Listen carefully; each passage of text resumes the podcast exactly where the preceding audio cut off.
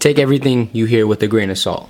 When I first came up with the idea for WAGOS, which is with a grain of salt for short, you know, that saying kept reiterating in my mind, and I was really harping on what that means to take things with a grain of salt.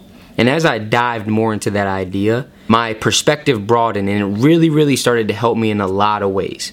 When I really started to embrace life and take life with a grain of salt, it allowed me to look at life with an open mind and to understand that, you know, truth is really in the eye of the beholder and there is truth in everything.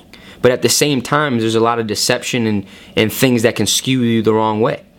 And when you take things with a grain of salt, you're able to look at things from that point of view that, okay, I'm going to go into this situation, I'm going to go into this conversation, this relationship, whatever it may be, this environment with an open mind and take whatever resonates with me and leave what doesn't. Because I understand that some things might work with me and some things won't, and that's life.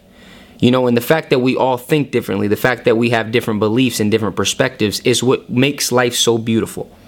And so, if we can really embrace taking life with a grain of salt in every aspect, which cultivates open mindedness, you know, open discussions, healthy relationships, healthy environments, then we can start to move in a better direction as a society and as individuals.